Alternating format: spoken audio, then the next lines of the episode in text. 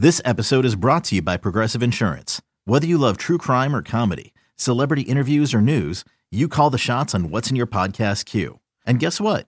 Now you can call them on your auto insurance too with the Name Your Price tool from Progressive. It works just the way it sounds. You tell Progressive how much you want to pay for car insurance, and they'll show you coverage options that fit your budget. Get your quote today at progressive.com to join the over 28 million drivers who trust Progressive. Progressive Casualty Insurance Company and Affiliates. Price and coverage match limited by state law. You could spend the weekend doing the same old whatever, or you could conquer the weekend in the all-new Hyundai Santa Fe. Visit HyundaiUSA.com for more details. Hyundai, there's joy in every journey. Thanks for listening to this podcast of Bet MGM Tonight. Our show is live every weeknight from 7 to 11 p.m. Eastern on Audacy radio stations around the country, Audacy.com, as well as the Audacy app. Joining us right now on the Roman guest line is our man, Sean Marash of Bet, uh, Bet Nation, uh, Sundays, 4 to 8 p.m. Eastern Time here on the BetQL network. Sean, how you doing, my brother? it feels like we're uh, we have a lack of trust tonight with all of our teams, guys. Yes, lack of trust. Yes, we do. I'm on the Bucks. I'm on the Bucks money line. Let's Wait, go. what? What? See, I'm trying What? to tell you. Look, all the New York gear in the background. He's got his Don't Kerry. Kittles jersey hanging in the back, and that's what you got his Chris Gatling jersey, and you're going you're going Bucks. Sean, tell the people But- why you're going Bucks. Come on. I still think ultimately best of seven series, and if we do get that in some kind of two seven matchup, round one, it's going to be awfully scary for the Nets. But I think they will they will find a way on revenge on Milwaukee from last year. But man, this net team is still just trying to find that consistency on a night in night out basis now that Kyrie can play every home game, and it just feels like they are lying in the weeds. Everybody expects them to have this big night, and they are going to get sucker punched with a big night from Giannis. I'd play over on Giannis points as well tonight. Who's the team you trust most right now in the Eastern Conference? Because I can't wait till the playoffs, man. You have Brooklyn, who I just think that's really disrespectful to the Bucks that they're still the second favorites. You know, Phoenix is great. I understand that in the West, but you have the Philadelphia 76ers with James Harden. They're up 16 to 8 right now on the Pistons. Sure. And then Boston, who was looking great, but now they're without Robert Williams. Potentially they get him back in the second round. They're going to need him. Who do you trust right now in the Eastern Conference? I think Milwaukee is the team I do trust the most. And I know that kind of counteracts what I just said. But ultimately, look, they are the champions. I think they are still playing good basketball. I think Giannis, you could argue at times right now, is playing some of the best basketball he's played all season long. And it's kind of weird after that Robert Williams injury and, you know, the James Harden cooling off effect in Philadelphia. It kind of feels like we've played a game of survival when it comes to betting odds. And ultimately, I sit here on March 31st, you know, what, a week and a half out from the playoffs, and I feel like I only trust three teams to actually win the title in the end, mm-hmm. and that is Milwaukee, the Brooklyn Nets, and of course the Phoenix Suns.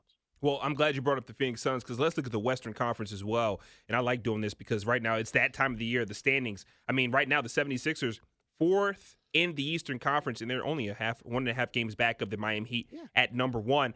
The Suns on the verge right now of setting a franchise record for wins. They're at 62. They when they get their 63rd, they've been phenomenal. And when I look at what Chris Paul has done, when he was gone, I looked at the Memphis Grizzlies, which is why we played a future on Ja Morant. If they could somehow sneak into the number one seed Right. while Chris Paul's gone, Ja Morant would be responsible. Then we get some MVP love. That just hasn't happened. The Suns have not slowed down. They're on a nine game winning streak, nine and one in their last 10 games.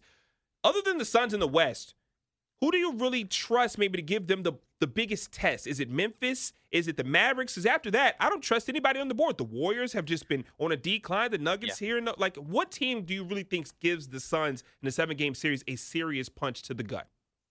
Yeah, we we entered the All Star break going right. The Warriors were back after a couple years away, and they, they haven't been the same since the All Star break. I, I hate to take the cop out. I don't trust anybody. I, I look at this Suns team now. They're not nearly as dynamic overall as the Warriors were. They're in their heyday, their dynasty, but I just don't look at a true challenger for them now. Look, could Ja Morant go off and have an insane couple games where he puts a scare into them? Sure, that that could happen, and maybe Memphis has a little bit of the element like the Suns had last year, that element of surprise, despite you know being really really good and not appreciated all year. I guess that could happen, but look, what you like most about the Suns, it would have been very easy, and I know they're led by Chris Paul for a young team Ayton, Booker to come out off of last year's finals run and have a little bit of a hangover, not necessarily missing the playoffs, but kind of take them a little bit to kind of get over themselves and make a late charge. They have been the most consistent team in the NBA all year long from day one to now, and they're still just not letting their foot off the gas, which is key because a lot of teams, they're coasting to a one seed as the Suns are. It'd be very easy to throw their hands up and go, ah, whatever. But they're now working in Chris Paul. You could argue the Chris Paul injury, best thing that happened to him because now they don't want to lose that chemistry and they're going to force that issue the rest of the way and just keep the ball rolling. Yeah, I, I agree 100%. We're joined now by Sean Marash of Bet Nation. Sundays, 4 to 8 p.m. here, 8 p.m. Eastern Time here at on the BetQL network. Sean, after the All Star break, break post All Star break, two teams have been the hottest in the NBA, other than the Suns and the Grizzlies. The, it's been the Mavericks and the Boston Celtics. Now the Celtics have gotten all the love for how great they've been, but nobody's talking about this Dallas Mavericks team. Like they got Kristaps Porzingis out of there, and then they have been hooping. Right. Spencer Dinwiddie stepped up. A lot of these guys have been phenomenal. What do you think about this? Luka lost team? a little. Lo, Lo, Luka lost a little weight. He ran yeah. off some. He burned some calories. Sean, what do you think about this yeah. Mavs team uh, in the postseason? I know you don't really trust anybody, but I but I get it. But like, how do you see this Dallas Mavericks team coming on at this moment in time? Look, personally, I'm a Spencer Dinwiddie homer. He was a very good integral part of the Brooklyn Nets rebuild, and obviously goes to the Wizards, does his thing, gets dealt here. He's clearly been the perfect catalyst to kind of be, you know, that running mate that nobody wants to give credit to right now to Luka. I think ultimately you have to ask yourself is all right, you can't expect Luka when the playoffs come and you play these games, and we've seen Luka in the bubble obviously have those moments. He's not going to simply drop 45 in four games and that's how they're going to win a series. Do the Mavericks have enough firepower, one through eight in their lineup, to keep up if they go out and they get in a track meet with even the Warriors or the Grizzlies if Ja's going off. And of course, ultimately the Phoenix Suns. Are the Mavericks, can they score 125 points four times in a best of seven series versus an upper echelon team that they're going to need to get over, and not just playing, you know, the Clippers or or the Jazz or insert team here that might, you know, lack a little bit of the scoring.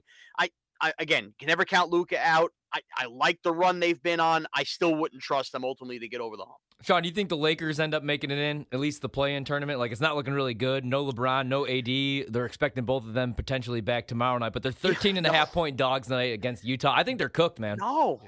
How embarrassing! And then what do they? What, what, what, what, do you think they do dogs. next? Right, exactly. and then what do they do? Like, what, what happens to Anthony Davis if they don't even get into the playoffs this year? You know? Well, first of all, I wouldn't be rushing Anthony Davis back because even post LeBron era, Anthony Davis has to be your focal point in what you build the next Laker run on. So I don't know why even force him back for what? The smoke and mirrors of this thing? If if the NFL offseason has taught us anything this year with all the element of surprises and what we learned with the NBA, would it really shock anybody if LeBron found a way to force himself out of LA this offseason? No. Because you're asking me what's next. Yeah. I kind of feel like this summer we're gonna get submarine with.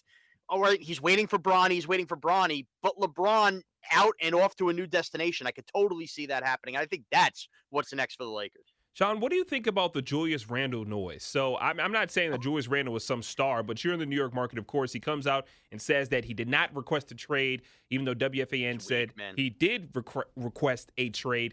What do you think goes on with him this offseason and just the direction of the New York Knicks moving forward past this season. Yeah.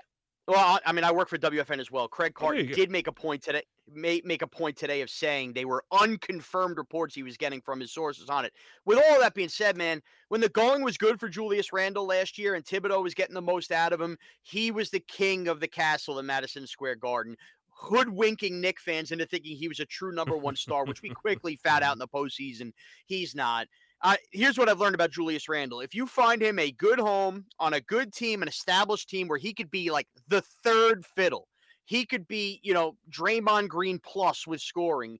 I think, yeah, he can go win a championship somewhere. When the going gets tough, Julius Randle is not good enough and not mentally built enough to handle being the star of a team with expectations. And make no mistake, it's funny to say it now. The Knicks had serious expectations when they go on and they're fourth seed last year and they make the moves they made the offseason, adding Evan Fournier, Kemba Walker, what a bust. This was a going got tough, and Julius Randle couldn't handle the moment. So I'd be very weary if I was a team taking on his contract. But if you could financially make it work and he's counted on as like your third option, then I think you have something cooking. But he's got to get the heck out of New York this offseason. Hey, it's Kaley Cuoco for Priceline. Ready to go to your happy place for a happy price? Well, why didn't you say so? Just download the Priceline app right now and save up to 60% on hotels. So, whether it's Cousin Kevin's Kazoo concert in Kansas City, go Kevin, or Becky's Bachelorette Bash in Bermuda, you never have to miss a trip ever again. So, download the Priceline app today. Your savings are waiting. Go to your happy place for a happy price. Go to your happy price, Priceline. It's only a kick, a jump, a block. It's only a serve. It's only a tackle, a run. It's only for the fans. After all, it's only pressure. You got this. Adidas. Mother's Day is around the corner. Find the perfect gift for the mom in your life with a stunning piece of jewelry from Blue Nile. From timeless pearls to dazzling gemstones, Blue Nile has something she'll adore. Need it fast? Most items can ship overnight. Plus, enjoy guaranteed free shipping and returns. Don't miss our special Mother's Day deals. Save big on the season's most beautiful trends. For a limited time, get up to 50% off by going to BlueNile.com. That's BlueNile.com. Sean, anything you like in the NBA tonight? We still got uh, four games that are about to tip off for Final Four this I weekend. do. What do you got? I do. I do. I'm very, very intrigued after what we saw from the Clippers the other night on taking the Clippers money line in Yes. Chicago. Yeah, there we tonight. go. There we go. Yes. Very intrigued by that. And you know what? Look, the Bulls have been pretty consistent all year long. They were Screw very, them, you know, Sean. sexy, Screw the Bulls. sexy dazzling. There's something fan. I don't know, right? Maybe it's the flavor of the week this week with Paul George coming back and everything that the Clippers did, and they've just hung around somehow in that playoff mix in, what- in a weaker Western Conference. I don't know. Call it a gut gut feeling. My big old gut here. I kind of like the Clippers on the road tonight to win outright. I'm doing that. I'm doing it right now. I'm going to play the Clippers right now, plus 115 at BetMGM. Sean, before we get you out of here, of course, we got to talk about this NCAA tournament. The Final Four this Saturday. Duke taking on UNC, Kansas, Villanova. Let's start with Coach K's last season as head coach at Duke. I didn't know if anybody mentioned that to you, but this is Oh, last. he's retiring? This he's retiring. He's retiring. Let's start with that game. The Blue Bloods, Tar Heels against the Blue Devils. What are you doing in this game?